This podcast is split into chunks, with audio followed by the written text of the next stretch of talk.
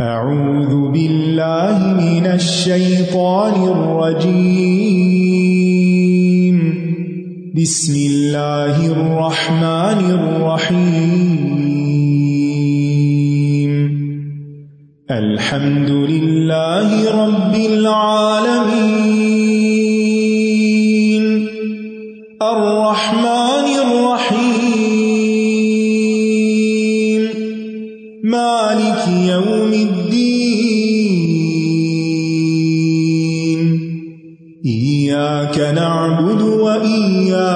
وإياك نستعين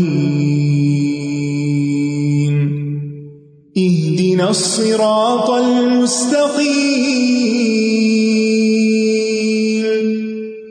صراط الذين أنعمت عليهم غير المغضوب عليهم ولا الضالين.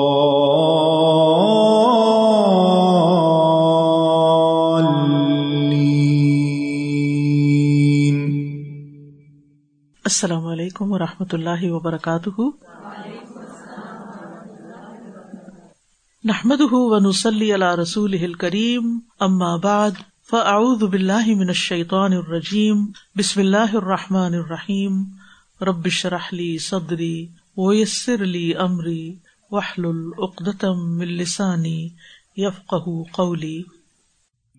إن الله لا يستحيي أن يضرب مثلا أن يضرب مثلا ما بعوضة فما فوقها فأما الذين آمنوا فيعلمون أنه الحق من ربهم وأما الذين كفروا فيقولون ماذا أراد الله بهذا مثلا يضل به كثيرا ويهدي به كثيرا وما يضل به إلا الفاسقين. بے شک اللہ اس سے نہیں شرماتا کہ وہ مچھر یا اس سے اوپر کسی چیز کی مثال بیان کرے۔ تو جو لوگ ایمان لائے ہیں، وہ جانتے ہیں کہ یہ ان کے رب کی طرف سے سچ ہے۔ اور رہے وہ لوگ جنہوں نے انکار کیا، وہ کہتے ہیں کہ اس مثال سے اللہ کی مراد کیا ہے۔ وہ اکثر لوگوں کو اس سے گمراہ کرتا ہے اور بہت سو کو اسی سے ہدایت بخشتا ہے۔ اور وہ اس سے گمراہ کرتا بھی ہے تو صرف فاسقوں کو۔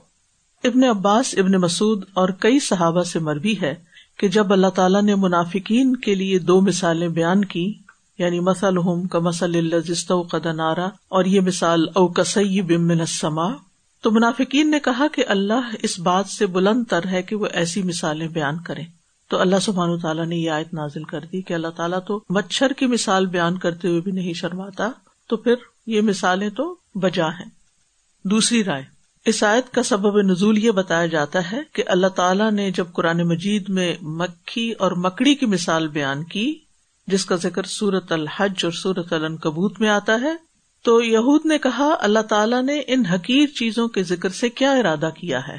یعنی قرآن اتنی مقدس، بڑی کتاب ہے، تو اس میں مکھی کی بات اور مکڑی کی بات کیوں آئی ہے؟ اور یہ بھی کہا گیا ہے کہ مشرقین نے کہا ہم ایسی چیزوں کی تو عبادت نہیں کرتے جن کی مثال بیان کی گئی ہے۔ تو اللہ تعالیٰ نے یہ آیت نازل فرمائی کہ اللہ تعالیٰ مچھر کی مثال بیان کرتے ہوئے نہیں شرماتا۔ اسی طرح یہ بھی کہا گیا ہے کہ کفار اور منافقین جب قرآن کے چیلنج کا جواب نہ دے سکے تو اعتراض کر دیا کہ اللہ تعالیٰ کو ایسی مثالوں کے بیان کرنے کی کیا ضرورت تھی۔ تو اس کا جواب دیا گیا ہے کہ اللہ تعالیٰ کو اس بات میں کوئی حیا نہیں۔ کہ وہ مکھی، مکڑی تو درکنار، مچھر یا اس سے بھی حقیر تر چیز کی مثال بیان کرے۔ کیونکہ اس کی مخلوق ہونے کے لحاظ سے سبھی یونیک ہے سبھی بہترین ہے تو یہ مقام اعتراض کا نہیں، بلکہ اللہ کی مہربانی کا ہے کہ وہ ہمیں مثال کے ذریعے بات سمجھاتا ہے۔ اور پیچھے ہم بات کر چکے ہیں کہ اللہ سبحان تعالیٰ نے مختلف باتوں کو زیادہ بہتر انداز میں سمجھانے کے لیے، ہماری آسانی کے لیے مثالیں بیان کی ہیں۔ اور یہاں اب پرانے مجید کی ایک اور مثال بیان ہو رہی ہے۔ ان اللہ لا یستحی بے شک اللہ نہیں شرماتا۔ یستحی کا لفظ استحیا سے ہے اور استحیا حیا سے ہے۔ اور حیا میں سین اور تا مبالغے کے لیے ہے حیا کا مطلب ہوتا ہے خود کو ایسے کام سے روکنا جو ایب والا ہو، قابل مذمت ہو۔ یعنی کسی ایسے کام سے رک جانا جو انسان کے اوپر ایب لگاتا ہو، جو اس کے لیے شرمندگی کا باعث ہو۔ تو ان اللہ یستحی اللہ تعالی نہیں شرماتا۔ پھر اس میں ایک امپلائڈ میننگ یہ بھی آتے ہیں کہ جب کوئی حیا کرتا ہے تو پھر وہ کیا کرتا ہے اس چیز سے؟ رک جاتا ہے، کیونکہ اسے لوگوں کا خوف ہوتا ہے۔ لیکن اللہ سبحان تعلق کو کسی کا خوف نہیں ہے۔ لہذا ایک مطلب اس کا یس تاہیے کا یکشا بھی کیا گیا ہے کہ اللہ تعالیٰ کسی سے نہیں ڈرتا۔ یعنی تمہارے اعتراض سے، تمہاری ملامت سے، تمہارے کریٹیسم سے اللہ سبحان تعالیٰ بالکل نہیں شرماتا، بالکل نہیں ڈرتا، بالکل خوف نہیں کرتا کہ وہ اپنی کتاب میں جو چاہتا ہے، جب چاہتا ہے جیسے چاہتا ہے، حقائق کو بیان کر دیتا ہے۔ یعنی اللہ تعالیٰ اس بات کو، ایسی مثالوں کو بیان کرنے سے رکتا نہیں، ان کو چھوڑتا نہیں۔ یہاں ایک اور حقیقت کا بھی ہمیں پتہ چل رہا ہے، اور وہ یہ ہے کہ اللہ سبحان تعالی حیا بھی کرتا ہے۔ لیکن اس معاملے میں حیا نہیں کرتا۔ یعنی اس کا یہ مطلب نہیں کہ اللہ تعالیٰ حیا کرتا ہی نہیں۔ اللہ تعالیٰ کے لیے حیا کی صفت کا اس بات ہے اس بات کا مطلب کنفرم ہے۔ یعنی اللہ تعالیٰ کے اندر وہ صفت ہے۔ حدیث سے پتہ چلتا ہے، ان اللہ عز وجل حیون ستیر یا ستیر۔ اللہ سبحان تعالیٰ نے اپنی ایک صفت حی بھی بتائی ہے، جس کا مطلب ہے حیا کرنے والا۔ لیکن مخلوق میں سے کسی کی بھی مثال بیان کرنے سے اللہ کو حیا نہیں ہے، اگرچہ اللہ تعالیٰ حیا والا ہے۔ کس چیز کی مثال؟ فما فوقہا کہ اللہ تعالیٰ کوئی بھی مثال بیان کرے جو کسی مچھر کی ہو یا اس سے بڑھ کر، اس سے اوپر۔ ید ربا بمانا یوبینا یعنی واضح کرتا ہے۔ اور ماں جو ہے یہاں مسلم ماں یہ زائد ہے تاکید کے لیے یعنی کوئی بھی مثال، کسی بھی چیز کی مثال۔ اور بوزا سے مراد ایزا دینے والا یعنی وہ چھوٹی سے چھوٹی چیز یا اس کا کچھ حصہ کیونکہ یہ باز سے ہے۔ باز کس کو کہتے ہیں؟ باز حصہ۔ تو کہتے ہیں کہ موزی حشرات کو بوزا کہتے ہیں اوور آل جنرلی یعنی ان کی اسپیشیز کیا ہے؟ بوزا اور یہاں بوزا سے مراد مچھر ہے، بلکہ مچھر سے بھی مچھری ہے، کیونکہ بوزا تن مونس ہے۔ اور تحقیقات سے یہ پتا چلتا ہے کہ دو سو قسمیں ایسی ہیں مچھر کی جس میں صرف مادہ ہی خون پیتی ہے یعنی مادہ کا کام زیادہ، کاٹتی زیادہ وہ ہے۔ تو بوزا یعنی باز سے بوزا اور بوزا سے بوزا تن یعنی چھوٹی سی چھوٹی چیز۔ فما فوقہ یا جو اس سے بھی اوپر ہے۔ فوقا کا ایک معنی ہے اس سے بڑھ کر۔ اگر کہا جائے نا کہ فلاں بکیل ہے، تو دوسرا کہ اس سے بھی بڑھ کر۔ کیا مطلب ہے؟ اور بھی زیادہ وکیل ہے۔ فما فوقہ ویسے تو ہے اوپر کا مانا اس سے اوپر، اس کا اوپر کا مطلب یہ نہیں کہ اس سے زیادہ اچھی۔ بلکہ کیا ہے؟ اس سے بھی بڑھ کر چھوٹی چیز، حقارت میں اس سے بڑھ کر۔ یعنی وہ چیز جو مچھر سے بھی چھوٹی ہو، حقیر ہو، ردی ہو، جیسے مچھر کا پر یا مچھر کے اوپر کا پیراسائڈ وہ کیڑا جو مچھر کے بھی اوپر بیٹھا ہوتا ہے۔ اور یہ مانا تو عام ہو ہی سکتا ہے کہ مچھر سے بڑی چیز فوقہ یعنی اس سے زیادہ۔ لیکن یہاں مراد وہ جو مچھر سے چھوٹی ہے۔ اور بڑی چیز کیا ہے؟ جیسے مکھی ہے، مکڑی ہے۔ وہ سائز میں کیا ہے؟ مچھر سے بڑی ہے کہا جاتا ہے کہ مچھر کی کمر پر ایک اور کیڑا اپنی زندگی گزارتا ہے، جس کو عام آنکھ سے دیکھا نہیں جا سکتا، بہت ہی چھوٹا ہوتا ہے۔ تو وہ پیراسائٹ جو مچھر کے اوپر رہتے ہیں اور مچھر سے اپنی غذا حاصل کرتے ہیں، اللہ سبحان و تعالیٰ تو اگر ان کی مثال بیان کرے تو بھی بہت بڑی چیز ہے، وہ بھی اللہ کی قدرت کی ایک نشانی ہے، وہ جو چاہے پیدا کرے۔ تو اللہ تعالیٰ یہ مثال اپنے بندوں پر رحم کرتے ہوئے دے رہے ہیں اور نہ کہ شرماتے ہوئے۔ رحم کیوں؟ تاکہ بندے بات سمجھیں، کیونکہ بات سمجھیں گے تو پھر اس پر عمل کریں گے۔ تو مثال بیان کرنے کی حکمت کیا ہے؟ تاکہ انسان کو بات سمجھ میں آ جائے۔ اب یہ ہے کہ جب اللہ تعالیٰ نے مچھر ہی کو اختیار کیا، کہ مچھر کی مثال بیان کی جائے۔ اللہ چاہتا تو ہاتھی کی مثال بیان کر سکتا تو مچھر کی بھی سونڈ ہوتی ہے اور ہاتھی کی بھی سونڈ ہوتی ہے۔ اور کہا جاتا ہے کہ جتنے سسٹم ہاتھی میں کام کرتے ہیں، اس سے زیادہ ہی مچھر میں بھی کام کرتے ہیں۔ تو ہمیں دیکھنے میں مچھر چھوٹا لگتا ہے ہاتھی بہت بڑا لگتا ہے، لیکن اللہ تعالیٰ کی مخلوق ہے، وہ اپنی مخلوق میں سے جس کو چاہے چن لے، جس کو چاہے لے لے۔ اور آپ دیکھیے کہ جو چیز جتنی چھوٹی ہوتی ہے نا مائکرو لیول پر، اتنی ہی بنانی مشکل ہوتی ہے۔ ہم صرف ظاہریت کو دیکھتے ہیں۔ یہ چھوٹی ہے، یہ بڑی ہے۔ لیکن اللہ سبحان و تعالیٰ صرف ظاہریت کو نہیں دیکھتا۔ آج تو لوگوں نے مچھر کو ڈائسیکٹ کر لیا، اس کے اندر تک گھس گئے کہ کیا کیا مچھر کے اندر، اور اتنی ڈیٹیل سامنے آ گئی۔ اگر آپ کہیں بھی وکیپیڈیا وغیرہ میں دیکھیں۔ لیکن اللہ سبحان تعالیٰ جس نے بنایا خالے کے ہر چیز کا، اس کو تو پتا ہے کہ مچھر کیا چیز ہے۔ اور وہ مچھر ہی کی مثال کیوں بیان کر رہا ہے؟ آپ دیکھیں کہ کوئی بھی چیز جیسے پہلے بنتی ہے نا، مثال کے طور پہ ریڈیو بنا تھا، اگر آپ کے بچپن میں دادا ابو کو ریڈیو یاد ہو تو کتنا بڑا ہوتا تھا۔ پھر کرتے کرتے کرتے کتنا چھوٹا ہو گیا۔ موبائل فون شروع میں بنا تھا، یا ویسے فون جو گھروں میں رکھا جاتا ہے وہ بنا تھا تو اس کا سائز کتنا بڑا ہوتا تھا، کتنا بھاری سا۔ اور پھر کس طرح ڈائل کرتے تھے، پھر کرتے کرتے اب آپ دیکھیے کہ آپ کے پاس کیا ہے اور آئندہ آپ دیکھتے جائیے کہ کیا کیا آ رہا ہے۔ تو بہرحال مچھر کو پیدا کرنا یہ اللہ تعالی کی قدرت کی ایک مثال ہے کہ اللہ سبحان تعالی جو چاہے پیدا کرے اور چھوٹی سے چھوٹی چیز سے بھی بڑے سے بڑا کام لے لے۔ یعنی آپ دیکھیے کہ مچھر جو ہے وہ کس کی موت کا سبب بنا تھا؟ جی ہاں نمرود کی موت کا سبب بنا تھا۔ بڑے بڑے جاوروں کو کاٹ لیتا ہے اور کسی کسی کو بھی نہیں چھوڑتا اور انہیں ہلاک کر دیتا ہے۔ تو حدیث میں مچھر کی مثال موجود ہے۔ قرآن مجید میں مچھر کی بات صرف اسی جگہ پر آئی ہے۔ جبکہ حدیث میں آتا ہے، رسول اللہ صلی اللہ علیہ وسلم نے فرمایا، اگر اللہ کے ہاں دنیا کی قدر و قیمت مچھر کے پر کے برابر بھی ہوتی، تو وہ اس میں سے کافر کو پانی کا ایک گھونٹ بھی نہ دیتا۔ تو یہ ساری دنیا کیا ہے؟ مچھر کا پر بھی نہیں ہے۔ جس کے پیچھے ہم اتنا بھاگتے ہیں اور جس کو کٹھا کرنے میں ہم دن رات لگائے ہوئے ہیں اور جس کی محبت میں ہم بری طرح گرفتار ہیں، اور جس سے چھٹکارا پانا، اور جس سے باہر نکلنا، اور جس سے فرصت پانا کہ ہم اپنی آخرت کے لیے سوچے کتنا مشکل کر لیا ہم نے۔ اور وہ ہے کہ اتنی مچھر کے پر کے برابر۔ مچھر کا پر نتنگ اٹس نتنگ کوئی ورتھ نہیں اس کی، کوئی ویلو نہیں۔ لیکن اللہ سبحان و تعالیٰ دنیا کی مثال اس سے بیان کرتے ہیں۔ اچھا اس سے یہ پتا چلتا ہے کہ یہ نبی صلی اللہ علیہ وسلم نے اپنے پاس سے نہیں مثال دی تھی۔ یہ وہی کے ذریعے آپ کو گائڈ کیا جاتا تھا، پھر آپ لوگوں کو بتاتے تھے۔ ایک اور مثال ہے، صحیح بخاری میں رسول اللہ صلی اللہ علیہ وسلم نے فرمایا، بلا شبہ قیامت کے دن ایک بہت بھاری بھرکم موٹا تازہ شخص آئے گا، لیکن وہ اللہ کے نزدیک مچھر کے پر کے برابر بھی کوئی وزن نہ رکھتا ہوگا۔ یعنی ویسے وہ اس کے بڑے ٹھاٹ باٹ ہوں گے، لیکن اللہ کی نظر میں وہ مچھر کے پر سے بھی حقیر ہوگا۔ تو اس سے کیا پتا چلتا ہے کہ بظاہر مچھر کی مثال کیوں دی جاتی ہے؟ کسی چیز کی؟ حکارت بیان کرنے کے لیے۔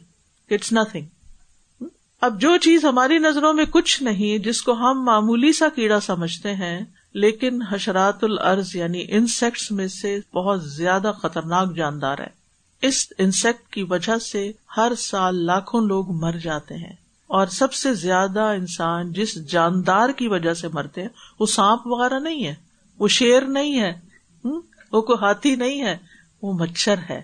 اس کو ڈیڈلیسٹ اینیمل کہا جاتا ہے، زمین کا سب سے زیادہ مارنے والا۔ کہتے ہیں کہ سکندر اعظم کی موت کا سبب بھی مچھر ہی بنا تھا۔ نمرود کی موت بھی مچھر سے ہوئی اور عبرتناک موت ہوئی۔ مچھر کی تقریباً three thousand five hundred species ہیں یعنی اتنی قسمیں ہیں۔ اور ان میں سے صرف دو سو اقسام ایسی ہیں جن کی صرف مادہ مچھر ہی خون پینے کے لیے کاٹتی ہے۔ اور یہ ہر قسم کے جانور کو کاٹتے ہیں۔ سانپ، مینڈک، پرندے، گھوڑے، گائے، انسان۔ یعنی کہ کسی کو بھی نہیں چھوڑتے، ہر ایک کو کاٹ لیتے ہیں۔ اب وہ کتنے بڑے بڑے جانور ہیں، لیکن وہ بےچارے اپنا دفاع مچھر سے نہیں کر سکتے۔ جبکہ جو نر مچھر ہوتا ہے، وہ پھولوں، پودوں وغیرہ سے اپنی غذا حاصل کرتا ہے۔ مادہ مچھر جو ہوتی ہے، اس کو انڈے وغیرہ دینے ہوتے ہیں، پروٹین چاہیے تو وہ خون پیتی ہے۔ مچھر کہتے ہیں، انسان سے بھی قدیم ترین مخلوق ہے۔ یعنی انسان بعد میں پیدا ہوا، مچھر پہلے پیدا ہوئے تھے۔ ایک اندازے کے مطابق زمین پر یہ ایک کروڑ سال سے بھی زیادہ رہا ہے۔ کہا جاتا ہے کہ نظریہ ارتقاب جو ہے یعنی ایوولوشن تھیری جو ہے، اس میں اس کی وجہ سے ایک مشکل پیدا ہوتی ہے۔ وہ کہتے کہ اتنے ملینز آف ایئرس میں بھی جو مچھر کے فوسل ملے ہیں، وہ اتنے ہی ہیں جتنے اب ہیں۔ اس کی ایوولوشن نہیں ہوئی۔ بعض سائنسدان کہتے کہ مچھر دو ارب سال پہلے بھی موجود تھا زمین پر۔ اللہ عالم۔ حقیقت اللہ کو پتا ہے۔ مچھر کی عام طور پر عمر پانچ سے چھ ماہ ہوتی ہے۔ اس کے تین دل ہوتے ہیں۔ ایک دل سینے میں اور دو پروں کے ساتھ ہے اور دو دماغ ہوتے ہیں اس کے۔ دو آنکھیں ہوتی ہیں لیکن ہر آنکھ میں تقریباً ایک ہزار لینز ہوتے ہیں جو انڈیپینڈنٹلی ہر طرف سے دیکھ سکتے ہیں۔ مچھر اندھیرے میں بھی دیکھ سکتا ہے۔ اس کے منہ میں اڑتالیس دانت ہوتے ہیں۔ اڑان اس کی ایک سیکنڈ میں ہزار مرتبہ اپنا پر ہلا سکتا ہے۔ اور اس کے باوجود ایک گھنٹے میں صرف ایک سے ڈیڑھ میل کا فاصلہ ہی طے کر سکتا ہے۔ مادہ مچھر ایک وقت میں دو سو انڈے دیتی ہے۔ اور مچھروں میں سب سے زیادہ خاص بات ان کے خون چوسنے کا طریقہ ہے۔ اس کے منہ میں چھ سوئیاں ہوتی ہے سکس نیڈل اور ہر ایک اپنا کام کرتی ہے، اور اس سے صرف مطلوبہ خون پیتے ہیں گندا وندا سارے خون نہیں پیتے۔ اور جب وہ خون پینے لگتا سب سے پہلے لواب دہن سے اپنا وہ جگہ سن کرتا تاکہ کاٹتے ہوئے کسی کو پتا نہ چلے، جب وہ پی چکتا تو پھر ہمیں خارج شروع ہوتی ہے۔ چھ کی چھ سوئیاں اندر ڈالتا ہے، چار سے تو وہ خون نکالتا ہے، اور دو جو ہے، وہ ایک نیڈل سی بن کے اسے وہ سک کر لیتا ہے۔ نلکی سی بن جاتی۔ ہے اور اس کا لعاب جو ہے پھر وہ پین کلر کا کام بھی دیتا ہے، جس سے کاٹتے وقت درد محسوس نہیں ہوتا۔ یعنی یہ ایک ایسا ڈیوائس ہے کہ جس کو دیکھ کر انسان نے نیورل امپلانٹیشن ڈیوائس جو ہے وہ بنایا ہے۔ اور اس کی خاص حرارتی حص ہوتی ہے، محسوس کر لیتا ہے۔ اگر کوئی نظر نہ بھی آئے تو جانداروں کی ایک حرارت ہوتی ہے، اس سے بھی وہ سینس کر لیتا ہے کہ یہاں کوئی میرا شکار موجود ہے۔ اور سونگنے کی حص بھی بڑی تیز ہے، صرف سونگ کے وہ دیکھ لیتا ہے کہ کون سا خون پینا ہے۔ کس کا پینا ہے؟ اسی لیے آپ دیکھیں کچھ لوگوں کو مچھر بہت کاٹتے ہیں اور سب لوگوں کو نہیں کاٹتے۔ کچھ لوگ کہتے کڑوا میٹھا خون ہم نے اپنی زبان میں بنایا ہوا اللہ عالم اس کی حقیقت کیا ہے، لیکن خون وہ پیتا ہے اور بعض اوقات اس کے اندر جو وائرس ہوتا ہے وہ بھی پی لیتا ہے۔ اسی لیے مچھر جب ایک بندے کو کاٹ کے اس کا وائرس لے کے دوسرے کو جا کے کاٹتا ہے تو وہ نیڈل اسٹرلائز نہیں کرتا۔ وہ دوسرے کے اندر ٹرانسفر کر دیتا ہے۔ تو اس طرح مچھر سے بیماریاں بھی پھیل جاتی ہیں۔ اور بہت سی تکلیف کا باعث بنتی ہیں۔ ہر سال لگ بھگ سات سو ملین افراد مچھر سے پیدا ہونے والی بیماریوں کے شکار ہوتے ہیں، جن میں سے ایک ملین کی اموات واقع ہو جاتی ہیں۔ یہ ایک اندازہ ہے۔ اور زیادہ تر جو بیماریاں پھیلتی ہیں وہ ملیریا، ڈینگی، اور ڈینگی آپ کو پتا ہے کتنا تکلیف دے جو صاف پانی پہ آتا ہے وہ مچھر ابھی ریسنٹلی ہماری ایک ساتھی کو ڈینگی ہوا، وہ بتا رہی ہے کہ سیونٹی ٹو آور ہڈیوں میں اتنی شدید پین کہ جو کسی پین کلر سے ٹھیک نہیں ہو رہی، کسی انجیکشن سے ٹھیک نہیں ہو رہی، کسی چیز سے آرام نہیں، ایسا لگتا ہڈیاں ٹوٹ جائیں گی۔ یعنی اتنی شدید درد اور یہ کیا ہے، ایک مچھر کے کاٹنے سے اتنا زہر پورے جسم میں پھیلا ہے کہ اتنی شدید تکلیف اور بے شمار لوگ جو ہیں وہ زندگی سے ہاتھ دھو بیٹھتے اسی طرح پیلا بخار اور کئی اور قسم کی یلو فیور جس کو کہتے ہیں۔ تو بہرحال یہ سب چیزیں اللہ کی چھوٹی سی مخلوق کے اندر ہیں جس کو لوگ حقیر سمجھتے ہیں، لیکن اللہ تعالیٰ نہیں شرماتا کیونکہ اس کو پتا ہے۔ ابھی تو یہ وہ چیزیں ہیں نا جو ہمیں نظر آ رہی ہیں۔ اس سے زیادہ وہ کیا کرتا ہے؟ یہ تو ہم نے سارے اس کے نقصان گنوا دیے نا۔ لیکن اللہ کے عزن سے وہ کیا کیا اور فائدے کے کام کرتا ہے؟ اللہ عالم۔ فم اللہ دینا آ منو فیال امون ان الحق رب جو لوگ ایمان لے آئے ہیں، وہ کہتے ہیں، یہ ان کے رب کی طرف سے بالکل حق ہے، سچ ہے۔ یعنی مثال کو قبول کرنے میں سب لوگ ایک طرح سے نہیں ہوتے۔ کچھ لوگ مثال سے فائدہ اٹھاتے ہیں، غور و فکر کرتے ہیں۔ اور ان میں سے سب سے زیادہ فائدہ اٹھاتے ہیں جن کا اللہ پر ایمان ہوتا ہے اور اللہ کی عظمت کو پہچانتے ہیں۔ اور وہ سمجھتے ہیں کہ اللہ نے جس چیز کی مثال بیان کر دی، وہ بالکل درست ہے۔ وہ ان مثالوں میں غور و فکر کرتے ہیں۔ کہ وہ تل کا لمسال ناسی وما یا قلحا العالمون اور ایک جگہ آتا ہے تل کا لمسال ندرب ناسی اللہ یا تفک کروں تو ایمان والے غور و فکر کرتے ہیں۔ اور مومنوں کو غور و فکر کے بعد بھی اگر کسی چیز کی حکمت سمجھ میں نہیں آتی، فائدہ سمجھ نہیں آتا، تو بھی وہ اس کو برحق سمجھتے کہ اللہ نے بنائی ہے، اللہ کا حکم ہے، یہ فائدے کا ہی ہوگا۔ یعنی مومن اپنی عقل کے ساتھ آیات کا مقابلہ نہیں کرتا۔ کہ کوئی چیز میری عقل میں آئے گی، اس کی لاجک سمجھ آئے گی، تو میں مانوں گا، ورنہ نہیں۔ جو آ جائے ویل اینڈ گڈ جو نہیں سمجھ آتی، تو اپنی عقل کو بلیم کرے۔ اللہ تعالیٰ کو نہیں کہ اس نے کوئی چیز کیوں اتاری اور کوئی مثال کیوں بیان کی۔ فم الدین امن فیالمون ان الحق مر رب کہ اللہ نے جو اتارا ہے، حق اتارا ہے، سچ اتارا ہے، اور اس سے ان کے ایمان میں بھی اضافہ ہوتا ہے۔ کیونکہ فم الدین امن فضادت ہم ایمانا۔ وہ ہم شرون ایمان والے ہر آیت سن کے کیا کرتے ہیں؟ ان کا ایمان بڑھتا ہے اور وہ خوش ہو جاتے ہیں۔ وہ اللہ تعالیٰ کے دیے ہوئے پر بہت راضی ہوتے ہیں۔ لیکن اس کے برعکس کچھ اور لوگ ہوتے ہیں۔ وہ ام الدین کفر فیقول مادا اراد اللہ بحادہ مسئلہ کہ اللہ نے اس مثال سے کیا ارادہ کہ وہ آبجیکشن کرتے ہیں آبجیکٹ کرتے ہیں، متردد ہو جاتے ہیں، کھٹک جاتے ہیں، فائدہ نہیں اٹھاتے۔ ان کے کفر میں ہی اضافہ ہوتا ہے۔ اور اللہ کے کسی حکم پر، اللہ کی کسی کریشن پر اعتراض کرنا یہ کسی مومن کا رویہ نہیں ہوتا۔ ایسا کرنا انسان کو کفر کے دائرے میں داخل کر دیتا ہے۔ اسی لیے اللہ تعالیٰ فرماتے یو دل بھی ہی کثیرم و یہ بھی ہی کثیرا۔ اسی کے ذریعے اللہ تعالیٰ بہت سو کو ہدایت دے دیتا ہے اور بہت سو کو گمراہ کر دیتا ہے۔ یعنی قرآن کی آیات کچھ لوگوں کے لیے آزمائش، حیرت اور گمراہی کا سبب بنتی ہیں۔ شر میں اضافے کا سبب بنتی وہ قرآن پڑھ کر اور بگڑ جاتے ہیں، بھٹک جاتے ہیں، گمراہ ہو جاتے ہیں۔ اور کچھ لوگوں کے لیے انعام، رحمت اور بھلائی میں اضافے کا سبب بنتی ہیں۔ اور اللہ تعالیٰ فرماتے کہ بہت سے بھٹکتے بھی ہیں اور بہت سے ہدایت بھی پاتے ہیں۔ لیکن، اگر دیکھا جائے تو گمراہ ہونے والے عام طور پر زیادہ ہیں۔ لیکن، باقی اللہ کی مرضی جس کے ساتھ جو چاہے کرے۔ اور ہدایت کی دو قسمیں کون سی ہوتی ہیں؟ ہدایت دلالت، ہدایت ارشاد جس کو کہتے ہیں، ہدایت بیان بھی اس کو کہتے ہیں۔ یعنی حق کو بیان کرنا، واضح کرنا، حق کی تعلیم دینا، دعوت دینا۔ اور دوسری ہدایت توفیق جو اللہ نے بیان کیا، ارشاد فرمایا، اس کے اوپر عمل بھی کر لے۔ تو اصل میں ہدایت اللہ ہی دیتا ہے۔ امبیا بھی ہدایت نہیں دے سکتے۔ یہ کون سی ہدایت نہیں دے سکتے؟ توفیق والی۔ یاد رکھیے، قرآن مجید میں ایک جگہ آتا ہے ان نقل سرات مستقیم۔ اے نبی، آپ سیدھے رستے کی طرف ہدایت دیتے ہیں۔ دوسری جگہ آتا ہے ان نقلا تحدی منح ببتا آپ جس کو پسند کرتے ہیں، آپ اس کو ہدایت نہیں دے سکتے۔ تو بعض لوگ ان آیتوں کو ٹکراتے ہیں۔ وہ ڈیپتھ نہیں سمجھتے کہ کون سی ہدایت۔ ہدایت کی کون سی قسم پروفٹ دیتے ہیں اور کون سی نہیں دیتے۔ کون سی قسم کی ہدایت پروفٹ دیتے ہیں؟ ارشاد۔ یس بیان۔ وہ تھا بیان کرتے ہیں۔ اور توفیق اس پہ عمل کی اللہ صرف دیتا ہے۔ امبیا کے ذمہ پیغام پہنچانا ہے۔ ان علیہ کا البلاغ ان نما انت مذکر ف ان نما علیہ کا البلاغ و علیہ الحساب۔ حساب لینا اللہ تعالی کا کام ہے۔ ہادی مطلق مطلق ہوتا ہے ایبسلوٹ ہادی مطلق کون ہے؟ اللہ ہے۔ تو اللہ سبحان و تعالیٰ کن کو ہدایت دیتا ہے؟ اللہ تعالیٰ ایمان والوں کو ہدایت دیتا ہے۔ اور جو ایمان لاتا ہے، اسے ہدایت میں زیادہ کر دیتا ہے۔ ان نہ فتیت نامن برب و ضد نہ ہوں ہدا۔ اور جو ہدایت پانا چاہے، اللہ تعالیٰ اس کو ہدایت دیتا ہے۔ وہ یزید اللہ الدین ہدا جو اللہ کی طرف رجوع کرے، اللہ تعالیٰ اس کو ہدایت دیتا ہے۔ اس کے برعکس، کچھ لوگوں کو اللہ تعالیٰ گمراہ کر دیتا ہے۔ لوگ گمراہ کیوں ہوتے ہیں؟ اللہ تعالیٰ نے اس کی نسبت بھی اپنی طرف کی کہ اللہ نے تو ہدایت کے راستے کھولے تھے، لیکن جو نہیں لینا چاہتا، پھر ان کو چھوڑ دیتا ہے، وہ گمراہی میں بھٹکتے پھرتے ہیں۔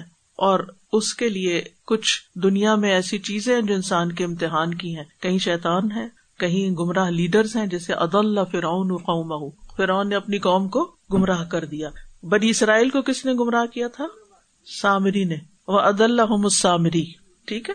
تو ایسے لوگ جو گمراہ ہوتے ہیں، وہ ہدایت ارشاد کا جب انکار کرتے ہیں، تو ان سے ہدایت توفیق چھین لی جاتی ہے۔ قرآن مجید میں آتا ہے، اللہ ظالموں کو ہدایت نہیں دیتا۔ اللہ انکار کرنے والوں کو ہدایت نہیں دیتا، جو لوگ ایمان لا کر پھر کفر کر لیتے ہیں پھر اللہ سبحان تعالیٰ ان کو توفیق نہیں دیتا اور جو حق کو سمجھ جائے، جان جائے اور پھر اس کو نہ مانے، پھر اللہ اس کو اس کے حال پہ چھوڑ دیتا ہے۔ پھر اللہ تعالیٰ حد سے بڑھنے والوں کو ہدایت نہیں دیتا۔ ایک جگہ پر آتا ہے، ان اللہ اللہ یہ دیمن ہوا کاذب ان کپار اللہ جھوٹے اور نا شکرے انسان کو ہدایت نہیں دیتا۔ جو نا شکرا ہوتا ہے، اللہ تعالیٰ کی قدر نہیں کرتا، پھر اللہ تعالیٰ اس کو ہدایت نہیں دیتا۔ وہ مایو دلو بھی الفاصقین اور اللہ تعالیٰ اس کے ذریعے فاسقوں کو ہی گمراہ کرتا ہے۔ فسق کا لغ بھی مانا ہوتا ہے باہر نکل جانا۔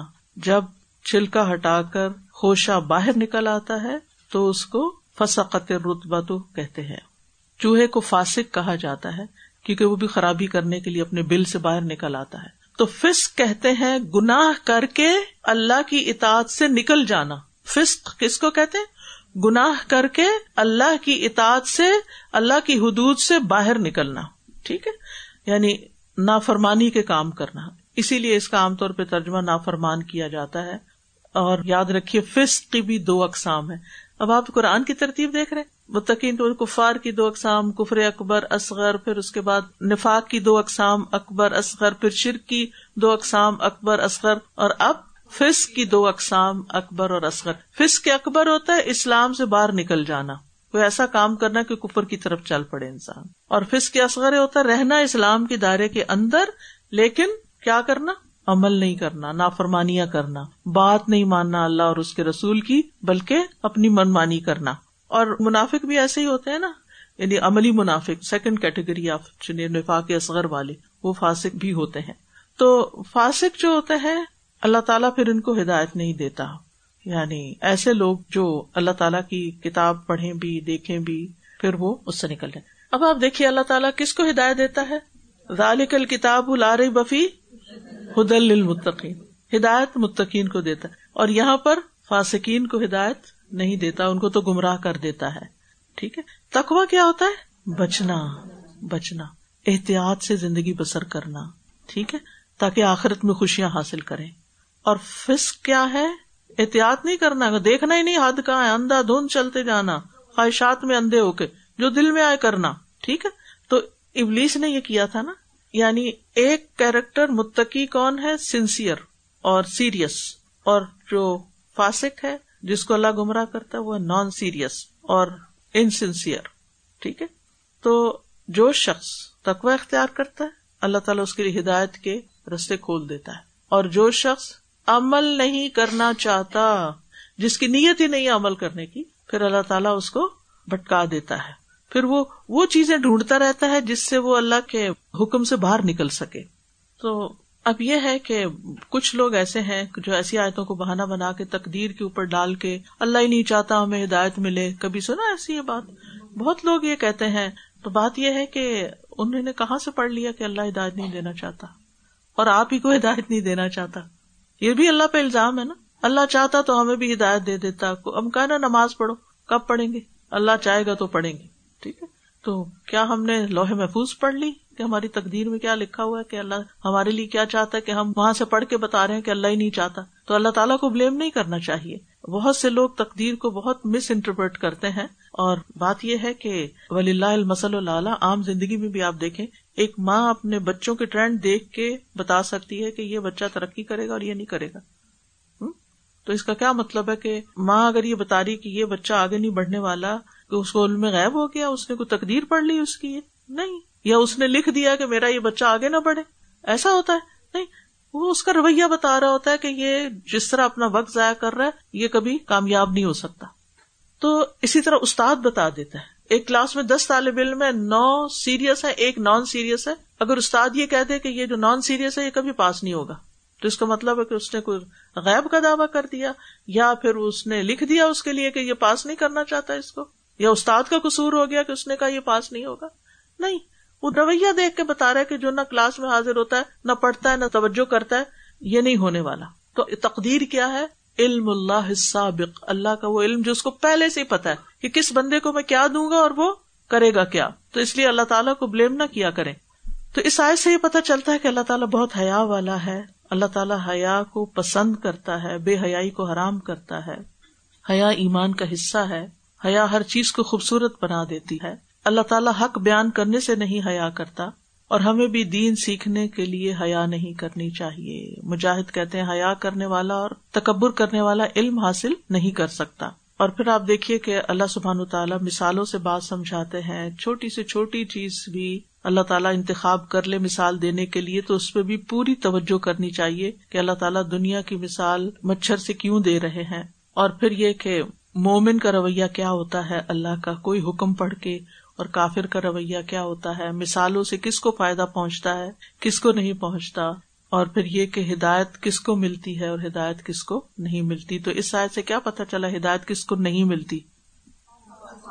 فاسقین کو۔ فاسق کون ہوتا ہے؟ گناگار اطاعت سے نکلنے والا یعنی اطاعت نہیں کرنا چاہتا، اپنی مرضی کرنا چاہتا ہے۔